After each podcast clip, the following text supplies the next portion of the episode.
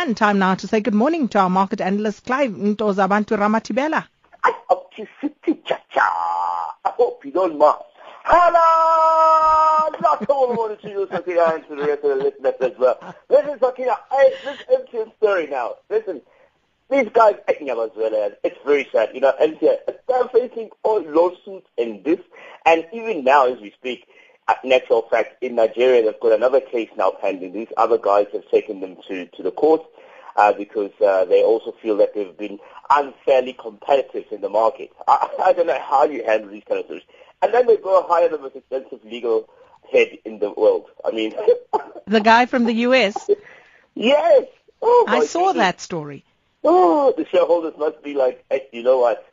Any money, just to protect the capital because it is a happy fight. You have to agree. Yeah, that it is. And um, just looking at the emerging market stocks, uh, Clive, they ended a two-day gain amid the widest price swings this year. And you've got slumping oil prices, that sapping energy companies and traders weighing uh, the timing of the U.S. interest rate increases. Quite a bit happening at the moment there is quite a bit happening, but what's interesting is to see what those energy companies are coming up with. I mean, um, we still remember very well uh, last week we were looking at uh, companies like BP and like Shell as well, and their production levels, which have obviously increased because there's more oil. However, the price has been killing the profits, and that's why the margins are so thin. So uh, MSCI Asia Emerging Markets are you know, slid by 0.7%. All 10 industry groups uh, retreated. So if you look at, for example, Russia oil producer, Lukoil PJSC, it led the losses by 1.4% as well. As even if you look at some of the Chinese uh, strong companies as well. Last week we saw the results; they were down uh, on average by 0.68%. And even in emerging uh, market equities, uh, they have also declined 13 to 7.6% this year as the sliding oil price continues.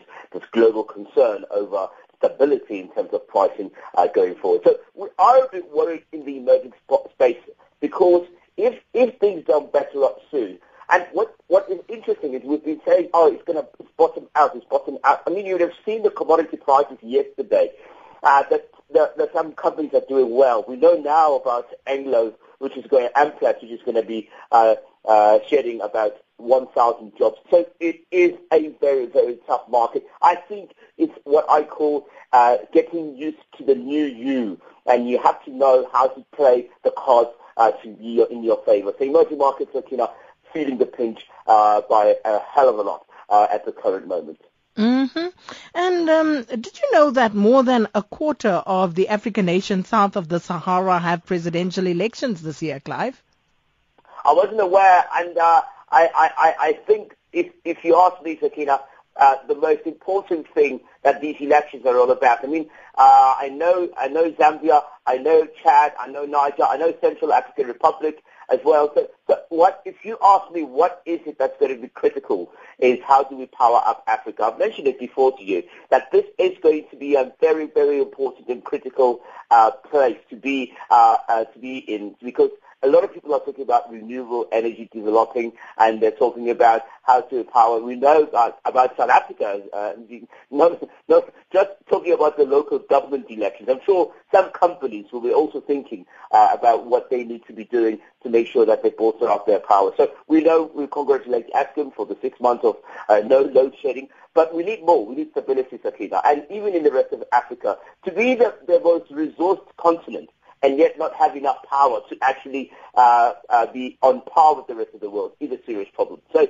we need to make sure that I think the key things that all these uh, presidential candidates will be looking at is how to power and industrialize Africa for the future.